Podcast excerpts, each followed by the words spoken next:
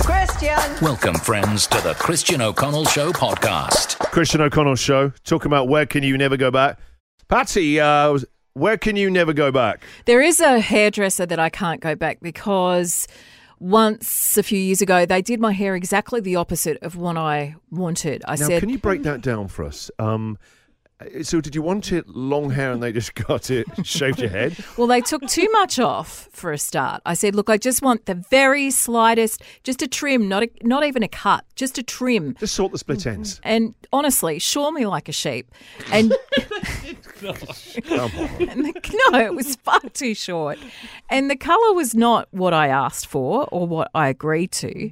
And so That I was very sounds shocking. disappointed. Yeah, it wasn't like, you know. I And it's wasn't- expensive getting your hair It done was for a woman. really expensive. And I said, look, I can't pay for that. That's not what I what I asked for. wow. No, well, it was really bad. Anyway, I did end up having to pay about half, but I just never went back. I would, even if I had terrible, terrible experience, I would never do the. I'm not paying for that. Just, just, I would never put myself in that Oh awkward my position. God. I think it's so. You've got guts. You've got real guts. Oh, Chris couldn't believe I did it. He said, you did not? And I Mm. said, yes, I did. It's not what I asked for. God, it takes so much. So, you- are you still in the chair with the barber's smock on? Yeah. Saying, I'm not paying for Are this? you Well, it's at when the they get counter? the mirror, isn't it? And they go, "Here you go. What do you reckon?" Around, and it's like that's actually not. And I knew when she was cutting it. I thought, I said, "Gee, that feels really short." And she goes, "Just work with me. Work with me." And I thought, "No, actually, Do you know what? That- that- My wife did this, I think, about two or three years ago when we first moved here. She refused to pay at a hairdresser. Oh, and then she got, and it was a place where we all went. And then she rang me and goes, Chris, insert business name here. You c- you can have to cancel your appointment. Uh, what? She goes, you, can, you can never go back. But I went, I'm- what do you I'm- mean? We've all got to suffer because you would have thought, I like going there. I'm in the chair now, Sarah. get out, get out. He's got the blade. Has anyone, I'd love to speak to anyone, just to, in all of the courage it would take to actually say, I'm not, I'm not paying. to refuse to pay is such a, I mean, Jack and I can come and sit in this radio show and do a radio show five days a week. That's easy. Saying to someone, I'm not paying for that, I'm going red at the thought of the awkwardness, the Every- ick. Every single time a hairdresser's ever held up that mirror to show me the back, I always said, "That's Yeah, yeah, great." I would absolutely. never. even if ever- you don't like it, I would though. never Yes. say if I don't Really? like a haircut, I just Yes. pretend I like it. Oh. and Yeah, then at home I I'm too complain. worried about upsetting them or. No. All right, has anyone Mm-hmm. refused to pay and actually not paid? The Christian O'Connell Show podcast. Jack and I are stunned that people have the uh, the guts to actually say, "I'm not paying for that." So we want to speak to anyone who's refused to pay for something. Ebony, you've done this. Yeah, I went to a steakhouse with friends, and they like rare, and I'm a medium rare kind of person. They brought the steaks out all rare, completely ruined. So I said, "Can you take them back?" So they done it again, brought them back out, completely rare again. And at the end, I said, "I'm not paying for any of it." And they tried to sweet talk me into paying, and they said, "We tried our best." I said, "That's not Tried your good best, but enough. steak I'm- is easy. It just goes back on from the couple of minutes. Yeah, no, they've gotten it wrong twice. You So sure? I You said I sure it wasn't wasn't paying. the it's like? I imagine the cooks know how to cook a medium rare steak. You sure medium rare is just maybe not what you wanted? No, no, no. I've eaten lots of steaks in my time, so I know a medium rare steak. It was.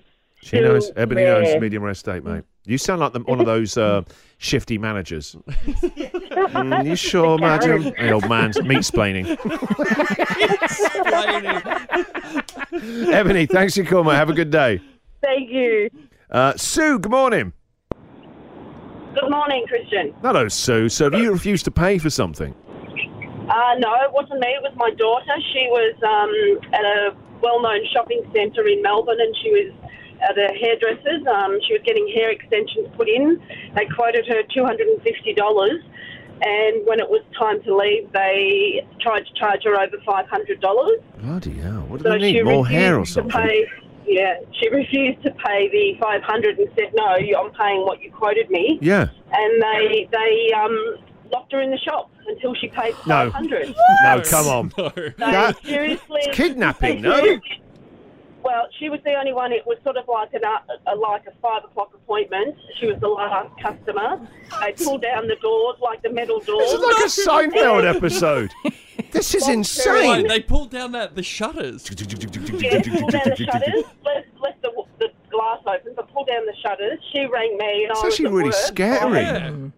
Yeah, yeah, she was pretty upset. She's pulling her hair out. And, um, so then I had to drive down there and, and play tough mum and say, take the 250 Hard though with or- that shutter the other side of it. There's always that little bit where the key goes in, you put your mouth through. Let my daughter out. Oh, yeah, it was pretty. It was pretty. So what um, happened in the end in this hostage standoff? What happened?